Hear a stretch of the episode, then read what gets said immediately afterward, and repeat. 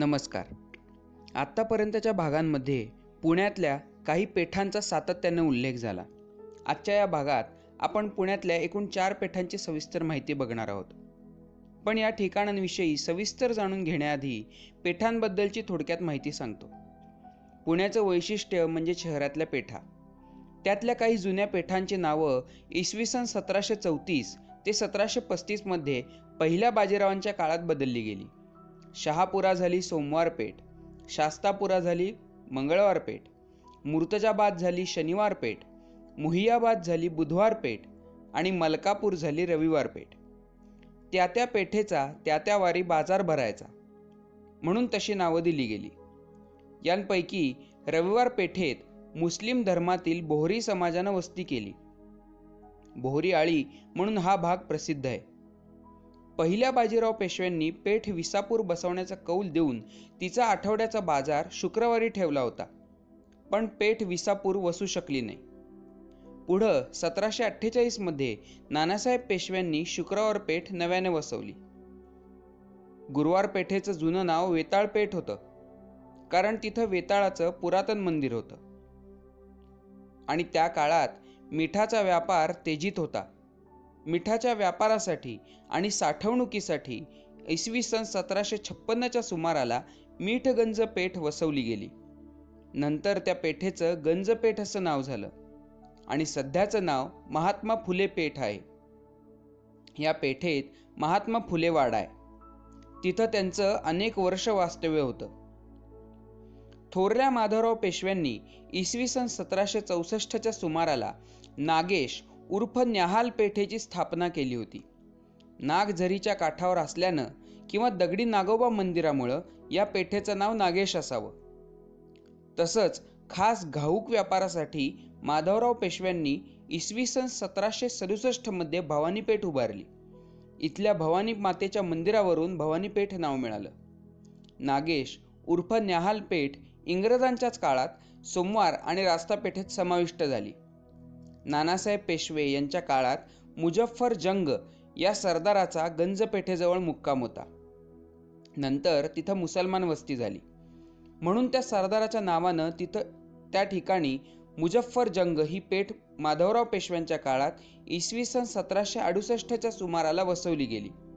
सध्या हा भाग मोमिनपुरा म्हणून ओळखला जातो. मुजफ्फर जंग ही पेठ सध्या अस्तित्वात नाही. पेठ वसवण्यासाठी ज्या व्यक्तीला मक्ता दिला जात होता त्या व्यक्तीला शेटे म्हणायचे. आणि जो करार व्हायचा त्याला कौल म्हणायचे. पेठेचे हिशोब ठेवणाऱ्याला महाजन म्हणायचे. लाल बहादूर शास्त्री रस्त्यावर म्हात्रे पुलाकडे जाताना एक पेठ बघायला मिळते. सन एकोणीसशे एकसष्टच्या पानशेत पुरानंतर सैन्यानं अर्धगोलाकार घरं बांधून पूरग्रस्तांचं पुनर्वसन करायला मदत केली. म्हणून या पेठेचं नाव पडलं सेनादत्त पेठ. काही अर्धवर्तुळाकार घरं म्हणजेच निसेन हट्स अजूनही बघायला मिळतात. एकोणीसाव्या शतकाच्या उत्तरार्धात एक नवीन पेठ वसली. तेव्हा त्या पेठेपुढं बाकीच्या सर्व पेठा जुन्या झाल्या होत्या. म्हणून या नवीन पेठेचं नाव पडलं नवी पेठ.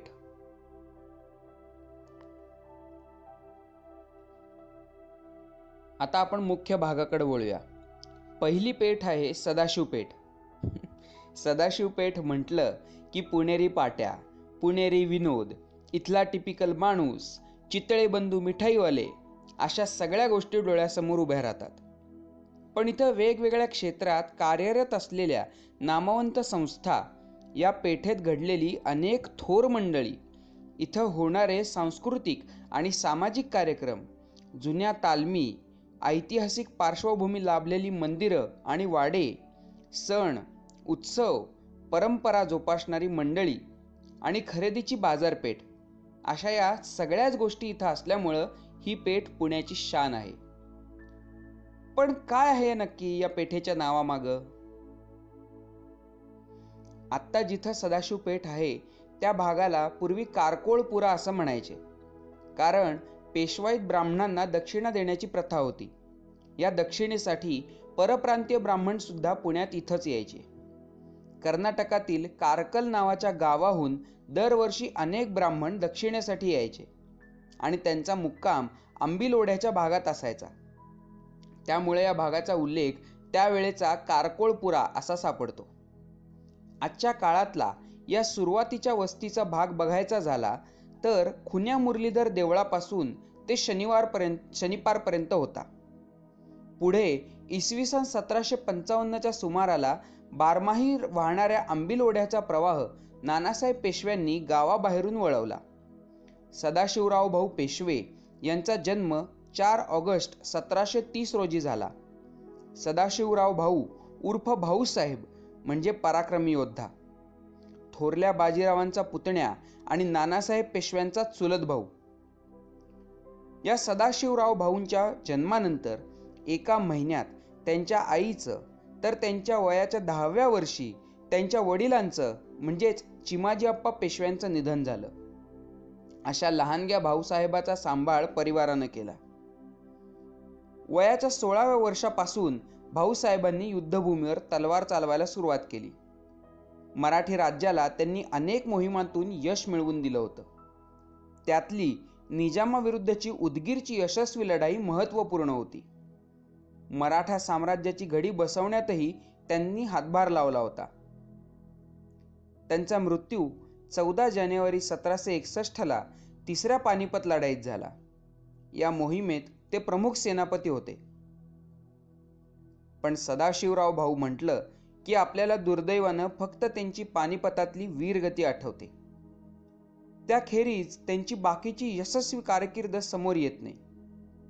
सदाशिवराव भाऊ यांच्या तोतयाचं प्रकरणही नंतरच्या काळात गाजलं होतं. इसवी सन सतराशे एकसष्टच्या तिसऱ्या पानिपतानंतर थोरल्या माधवरावांना पेशवाईची वस्त्र मिळाली. ही वस्त्र सन सतराशे एकसष्ट ते सतराशे बहात्तर पर्यंत त्यांच्याजवळ होती. सदाशिवराव पेशवे म्हणजे आपल्या काकांच्या स्मरणार्थ कारकोळपुऱ्याच्या जागेवर त्यांनी नवीन पेठ वसवायची ठरवली. त्यानुसार थोरल्या माधवराव पेशव्यांनी एकोणीस ऑगस्ट इसवी सन सतराशे एकोणसत्तरमध्ये सदाशिव पेठेत नवीन वस्ती आणि बाजार उभारण्यासाठी कौल दिला.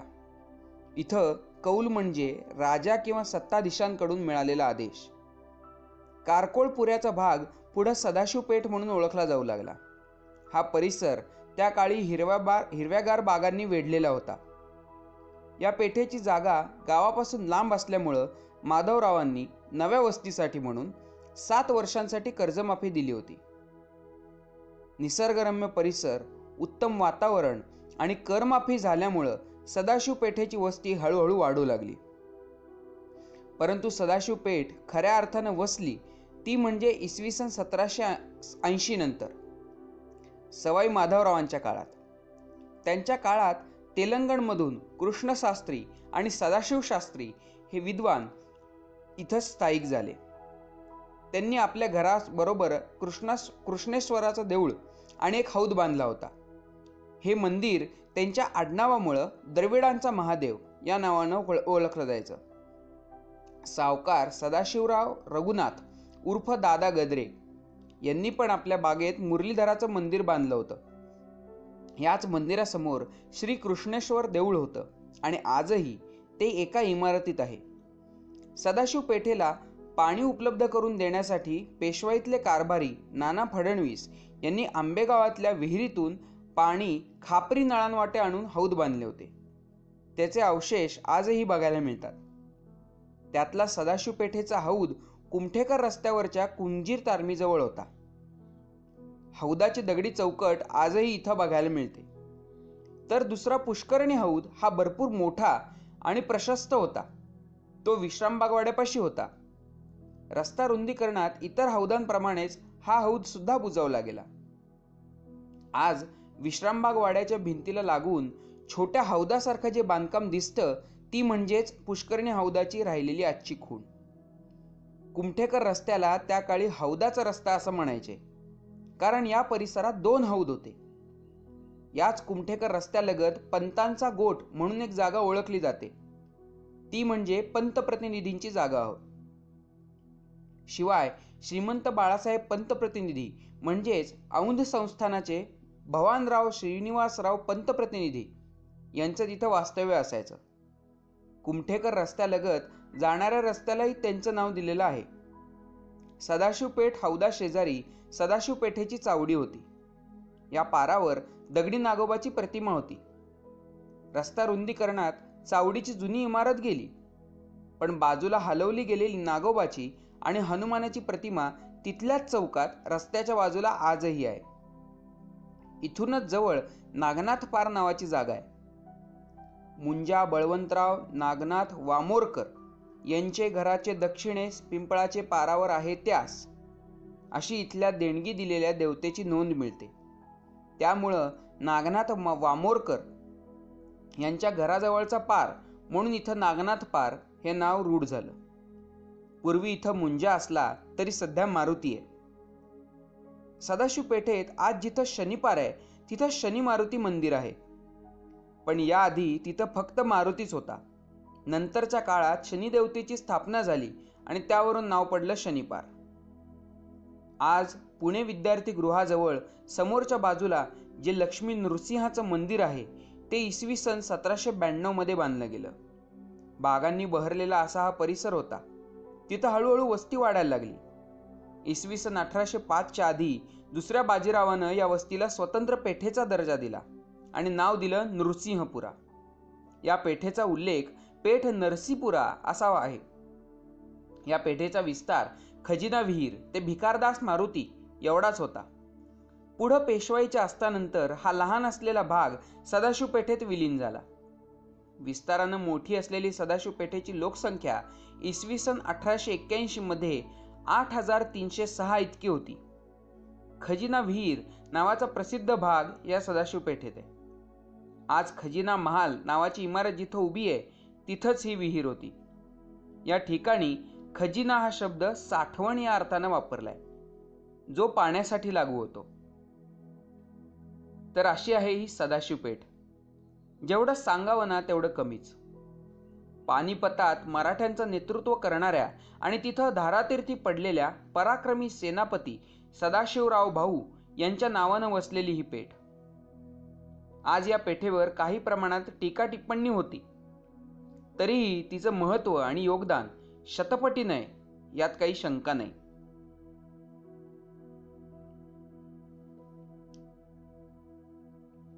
पुढची पेठ आहे नारायणपेठ पुणे आणि पुण्यातल्या पेठा यांचं अतूट नातं आहे. पुण्यातल्या पेठा आणि पेठेतले पुणेकर हे नेहमी चर्चेचे विषय असतात.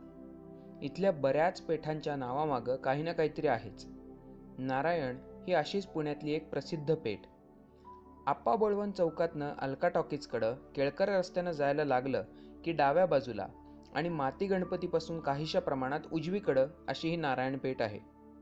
केसरीवाडा मोदी गणपती माती गणपती पत्र्या मारुती कबीर बाग कन्याशाळा मुंजाबाचा बोळ हुजूर पागा भाजीराम मंदिर लोखंडे तालीम दाढीवाला दत्त अशी अनेक महत्त्वाची स्थानं या पेठेत आहेत आणि त्यामुळं पुण्याचा ऐतिहासिक वारसा इथं जतन झाला आहे इसवी सन सतराशे बहात्तरपर्यंत असलेल्या नऊ पेठांमध्ये ही पेठ अस्तित्वात नव्हती. थोरले माधवराव पेशवे यांच्या मृत्यूनंतर त्यांचे बंधू श्रीमंत पेशवे नारायणराव बल्लाळ उर्फ नारायणराव पेशवे यांचा जन्म सतराशे पंचावन्न साली झाला. त्यांना अल्पवयातच म्हणजे तेरा डिसेंबर सतराशे बहात्तर रोजी पेशवेपद देण्यात आलं. त्यांचे काका रघुनाथराव पेशवे उर्फ राघोबा दादा कारभारी सखाराम बापू बोकील आणि मुत्सद्दी नाना फडणवीस अशा ज्येष्ठांबरोबर मिळून त्यांनी कारभार बघायला सुरुवात केली. ते नानासाहेब पेशव्यांचे धाकटे चिरंजीव होते. मराठा साम्राज्याच्या या पेशव्यानं माती गणपती ते लकडी पूल या मोकळ्या भागावर वस्तीला उत्तेजन दिलं. त्यावेळी माती गणपती मंदिर हे शनिवार पेठेचं पश्चिम टोक समजलं जायचं. नवीन नारायण पेठेची वस्ती मुठा नदीच्या बाजूनं झाली. इसवी सन सतराशे त्र्याहत्तरच्या अखेरीला या भागाची भरभराट झाली आणि पुण्याच्या पश्चिमेला महत्त्व प्राप्त झालं. हा भाग नारायणराव पेशवे यांनी वसवला म्हणून या पेठेला नारायणपेठ असं नाव दिलं गेलं. नारायणरावांचे काका राघोबा दादा हे थोरले माधवराव पेशवे यांच्या काळापासूनच पेशवे पदासाठी प्रयत्न करत होते. त्यांनी आणि नारायण पेशवे यांच्यावर नाराज असलेल्या लोकांनी त्यांना कैद करायचा कट रचला. पण दुर्दैवानं नारायणरावांना वयाच्या अठराव्या वर्षी तीस ऑगस्ट सतराशे त्र्याहत्तर रोजी मारण्यात आलं. त्यांना कैद करायचंय असा कट ठरला असताना सुद्धा ऐनवेळी सुमेर सिंग या गार्द्यानं त्यांना मारलं अशी साक्ष गार्दी महम्मद इसाफ यानं दिली आहे. अशी नोंद आहे. तरी या प्रकरणाबद्दल आणखीन एक गोष्ट सांगितली जाते. नारायणरावास धरावे याऐवजी नारायणरावास मारावे असा चिठ्ठीतला मजकूर रघुनाथराव यांची पत्नी आनंदीबाई यांनी बदलला. असा आरोप या आनंदीबाईंवर केला जातो. मात्र याला पुरावे उपलब्ध नाहीत. मराठीत धचा मा करणे याच प्रसंगावरून आलंय. शनिवार वाड्यावर नारायणरावांचे काका मला वाचवा. असे शब्द ऐकायला येतात. ही अशीच एक गाजलेली लोककथा आहे. ना वी जोशीकृत पुणे वर्णन या इसवी सन अठराशे अडुसष्ट या वर्षी प्रकाशित झालेल्या पुस्तकात नारायण पेठेबद्दल अशी माहिती मिळते की हिच्या जागी पूर्वी एक बाग होता. ही नदीचे काठी फार चांगल्या व्यवस्थेने वसवली. हिचे रस्तेही त्या वेळच्या मानाने मोठे ठेवले. दुकाने घालवली. व तेथल्या लोकांनी बाहेरून काही विकत आणू नये असा हुकूम केला. ही पुण्याच्या नाक्यावर बसली. कारण जो माल पश्चिमेकडून येई तो या पेठे वाचून दुसरीकडून शहरात येण्यास रस्ता नव्हता. म्हणून जो काही येई त्यात विशेष करून तांदूळ येथेच घेत. अशी ही नारायणपेठ.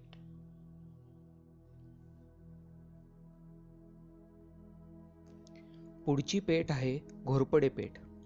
पुण्याची खासियत म्हणजे पेठा. कसबा सदाशिव नारायण शनिवार या प्रसिद्ध पेठांव्यतिरिक्त अनेक पेठा पुण्यात आहेत. अशीच एक जुनी पेठ आहे ती म्हणजे घोरपडे पेठ. स्वारगेटजवळ गुरुवार पेठेला लागूनच ही पेठ आहे. विशेष म्हणजे छोट्या स्वरूपात का होईना या पेठेचं अस्तित्व दोनशे वर्षाहून अधिक काळ टिकले तर हे घोरपडे कोण होते? ही पेठ कधी वसवली गेली? अशा या पेठेबद्दलच्या प्रश्नांची उत्तरं तुम्हाला सांगतो. पुरंदर किल्ल्यावर सवाई माधवराव पेशवेंचा जन्म झाला. त्यांना वयाच्या फक्त चाळीसाव्या दिवशी पेशवेपदाची वस्त्र देण्यात आली. त्यांची कारकीर्द अठरा एप्रिल सतराशे चौऱ्याहत्तर ते सत्तावीस ऑक्टोबर सतराशे पंच्याण्णव इतकी होती. कटकारस्थानातून हत्या झालेल्या नारायणरावांचे ते पुत्र होते. त्यांच्या काळात रास्तापेठ नानापेठ आणि घोरपडे पेठ या पेठा निर्माण झाल्या. इसवी सन सतराशे एक्क्याऐंशीमध्ये इचलकरंजीकर सरदार मालोजीराजे भोसले घोरपडे यांनी एक पेठ वसवली. त्यांचा जन्म सतराशे दहा तर मृत्यू अठराशे पाच साली झाला. त्यांच्याकडं पेशव्यांच्या जरीपटक्याची व्यवस्था होती. त्यांनी वसवलेल्या पेठेला त्यांचंच नाव दिलं गेलं. घोरपड्यांचा इथं वाडा होता. तो नंतरच्या काळात नष्ट झाला. पेशव्यांच्या प्रमुख सरदारांच्या वाड्यांमध्ये त्यांचा वाडा गणला जायचा. या ठिकाणी त्यांचं सैन्यही होतं. घोरपडे मूळचे मुधोळ संस्थानाचे होते. मुधोळ सध्याच्या कर्नाटक राज्यात समाविष्ट बागलकोट जिल्ह्यात आहे. मालोजीराजे घोरपडे यांनी मराठा साम्राज्यासाठी अनेक वर्ष योगदान दिलं. ना वी जोशीकृत पुणे वर्णन या पुस्तकामध्ये या पेठेबद्दल माहिती मिळते. ती अशी आहे या पेठेतील रस्ते मोठे आहेत. येथे बहुत करून माळी मांग ढोर महार मुसलमान इत्यादी लोकांची वस्ती फार आहे. इथे पाण्याचे फार हाल आहेत. त्यामुळे लोक फार त्रासले आहेत. इसवी सन अठराशे दहामध्ये दुसऱ्या बाजीराव पेशवेंना पुत्ररत्न झाल्याबद्दल त्यांनी पुण्यातल्या व पुण्यातल्या देवतांसमोर देणग्या ठेवल्या. तेव्हाच्या नोंदीनुसार साधारण चारशेच्या वर देवळं पुणे परिसरात अस्तित्वात होती. त्यापैकी घोरपडे पेठेत सहा देवस्थानं होती. त्यात चार मारुती एक बहिरोबा आणि एक विठ्ठल रखमाईचं देऊळ होतं. विस्तारानं फारशी मोठी नसलेल्या या पेठेची लोकसंख्या अठराशे एक्कावन्न साली एकोणीसशे छत्तीस अठराशे बहात्तर साली एक हजार एकशे एकोणीस तर अठराशे एक्क्याऐंशी साली एक हजार एकशे एकोणचाळीस एवढी होती. सन अठराशे एक्कावन्न ते अठराशे एक्क्याऐंशीच्या दरम्यान पेठेचं विस्तार क्षेत्र सहा लाख पंचावन्न हजार स्क्वेअर यार्ड इतकं होतं. या पेठेत बसकी घरं अस्तित्वात होती. घोरपडे पेठेत महत्त्वपूर्ण स्थानं नव्हती. आज या पेठेत हिंदू मुस्लिम लोकवस्तीसह त्यांची धार्मिक स्थानं श्रीमंत सरदार भैरवसिंह घोरपडे उद्यान एक बोटे कॉलनी बोहरी समाजाचं कब्रस्थान अशी ठिकाणं दिसतात. श्रीमंत सरदार भैरवसिंह घोरपडे उद्यानाचं उद्घाटन सतरा फेब्रुवारी एकोणीसशे पंचावन्न साली झालं. उद्यानाची जागा मालोजीराजे घोरपडे यांचे वंशज असलेल्या मुधळ संस्थानाच्या शेवटच्या राजांनी भैरवसिंह घोरपडे यांनी दान केली होती. म्हणून त्यांचं नाव या उद्यानाला दिलं. या पेठेजवळ त्या काळी असलेली गुरवार पेठ मीठगंज पेठ मुझफ्फरजंग पेठ या पेठा अस्तित्वात होत्या.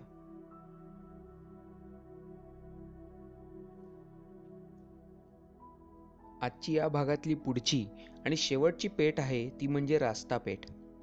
सरदार रास्ते आदिलशाहीपासून सावकारी करत होते. ते मूळचे कोकणातले. त्यांच्या आडनावाबद्दल वा क्रू भावे लिखित पेशवेकालीन महाराष्ट्र या पुस्तकात एक माहिती आहे. ती अशी आहे त्यांच्या घराण्यातील एका पुरुषाने वेळणेश्वर भागातील लाखो रुपये किमतीची बिनवारसी मिळकत जप्त करून विजापुरास बादशहाकडे पावती केली. त्यांची ही रास्त वागणूक पाहून बादशाने त्यास रास्ते ही पदवी दिली. तिच्यावरून त्यांचं पहिलं उपनाव गोखले असतानाही रास्ते हेच नाव रूढ झाले. या रास्ते घराण्यानं पेशवाईत अनेक मोठी महत्त्वपूर्ण बांधकामं केली होती. घाट मंदिरं आणि वाडे बांधण्याच्या कामात त्यांनी विशेष पुढाकार घेतला होता. वाईमध्ये वाडे आणि मंदिरं त्यांनी बांधलेच. शिवाय अनंतपूर इथं एक लाख रुपये खर्च करून मोठा किल्ला बांधला. पुढे पेशवे व रास्ते घराण्याची सोयरीक जमली. सरदार मल्हारराव रास्ते हे पेशवाईत सरदार झाले. ते नानासाहेब पेशव्यांचे मेहुणे होते. शनिवार पेठेत ते राहायचे. निवासी वस्ती करीत असलेल्या या जागेला पुरा असं म्हणायचे. त्यामुळं पेशव्यांचे मेहुणे शनिवार पेठेत जिथं राहायचे त्या भागेला मेहुणपुरा असं नाव पडलं. पुढं मल्हाररावांच्या पश्चात आनंदराव रास्ते यांना सरदारकी मिळाली. त्यांनी इसवी सन सतराशे त्र्याऐंशीच्या सुमाराला आपला भव्य वाडा बांधला. त्यांनी एक पेठ वसवली. तिचं नाव पेठ रास्ते किंवा रास्त्यांची पेठ असं झालं. तिचं पूर्वीचं नाव पेठ शिवपुरी असं होतं. सवाई माधवरावांच्या काळात ही पेठ नावारूपाला आली. मराठा वास्तुशैलीचं उत्तम उदाहरण म्हणजे रास्त्यांचा भव्य वाडा. रास्त्यांचा वाडा तीन मजली आणि दोन चौकी होता. वाड्याच्या बांधकामासाठी एकूण नऊ लाख रुपये खर्च आला होता. काळाच्या ओघात हा वाडा अजूनही आपलं अस्तित्व टिकवू नये. सरदार रास्त्यांकडं मराठी सैन्याचं घोडदळाचं काम होतं. सरदार रास्त्यांनी कोंडवा गावाहून पाणी वाड्यापाशी आणलं. तीन हौद बांधून त्यांनी पाणी प्रश्न सोडवला. इंग्रजांच्या काळात सुद्धा इथून पाणी पुरवठा होत होता. कालांतरानं नळाद्वारा पाणी पोचलं आणि हौद वापरणं बंद झालं. शहरीकर शहरीकरणाचे तोटे या हौदांना झाले होतेच. अठराशे अठरा सालच्या नोंदीनुसार शिंपी ब्राह्मण कुणबी वाणी हे या पेठेतले प्रमुख समाज होते. याशिवाय गोसावी कासार लोहार बुरुड तांबट आणि खाटीक या व्यावसायिकांचीही घरं तिथं होती. रास्त्यांनी लक्ष्मणेश्वराचे मंदिरही बांधलं होतं. आज या पेठेत उंटाडे मारुती मंदिर अय्यप्पा मंदिर मद्रासी गणपती रास्ते दत्त मंदिर अशी अनेक मंदिरं आहेत. इथल्या मारुती मंदिराजवळ पूर्वी पेशवे उंट उभे करायचे असे सांगितले जायचे. म्हणून या मारुतीचं नाव उंटाडे असावं. के ई एम हॉस्पिटल म्हणजेच किंग एडवर्ड मेमोरियल हॉस्पिटल हे याच पेठेत आहे. पुणे म्युन्सिपाल्टीचं पहिलं कार्यालय रास्तेवाड्यात होतं. सध्या सरदार लक्ष्मीबाई रास्ते प्राथमिक विद्यालय या वाड्यात आहे. रास्ता पेठेत गेली तीनशेहून अधिक वर्ष श्रियाळ शेठाचा उत्सव साजरा केला जातो. हा उत्सव पुणेकर दरवर्षी नागपंचमीच्या दुसऱ्या दिवशी साजरा करतात. मध्ययुगात बहामनीच्या काळात श्रियाळ शेठ हा एक सावकार होता. त्यानं ऐन दुष्काळात होरपळणाऱ्या जनतेसाठी धान्य पुरवलं होतं. या कामगिरीवर खुश होऊन बिदरचा बादशाह त्याला म्हणाला की तुझी कोणतीही इच्छा असेल तर ती सांग. मी पूर्ण करेन. तेव्हा श्रेयाळ शेठनं साडेतीन तासाचं राज्य मागून जनतेला दिलासा मिळेल असे निर्णय घेतले. श्रेयाळ शेठ याला आऊट घटकेचा राजा म्हणजेच अल्पकाळापुरता राजा असं म्हणूनही ओळखलं जातं. ही घटना ज्या दिवशी घडली तेव्हापासून याचा उत्सव चालू झाला. चौकात श्रियाळ शेठची मोठी प्रतिमा उभारून त्या दिवशी ती पुजली जाते.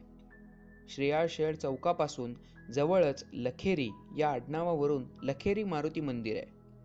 अशी ही अठराव्या शतकाच्या उत्तरार्धातली पेठ. सरदार रास्त्यांनी वसवली म्हणून तिचं शिवपुरी हे नाव मागं पडून रास्तापेठ असं नाव झालं. आत्तापर्यंतच्या भागांमध्ये ठिकाण वेगळं असलं तरीही त्यात मंदिराचा कुठून ना कुठून तरी संदर्भ येतोच. यामुळंच काही वेगळ्या नावांची मंदिरं तुम्हाला पुन्हा एकदा सांगायची इच्छा आहे. त्यामुळं पुढच्या भागातही मी तुम्हाला मंदिरांचीच माहिती सांगतो. आणि पुढच्या भागात मंदिरांबरोबरच एक वेगळी गोष्ट सुद्धा आहे. पण ती सगळ्यात शेवटी असेल. तुमच्यासाठी एक सरप्राईज. त्यामुळं हे सगळे भाग जसे ऐकलेत तसा पुढचा भागही ऐकायला विसरू नका. ऐकत रहा कथा नावांमागच्या.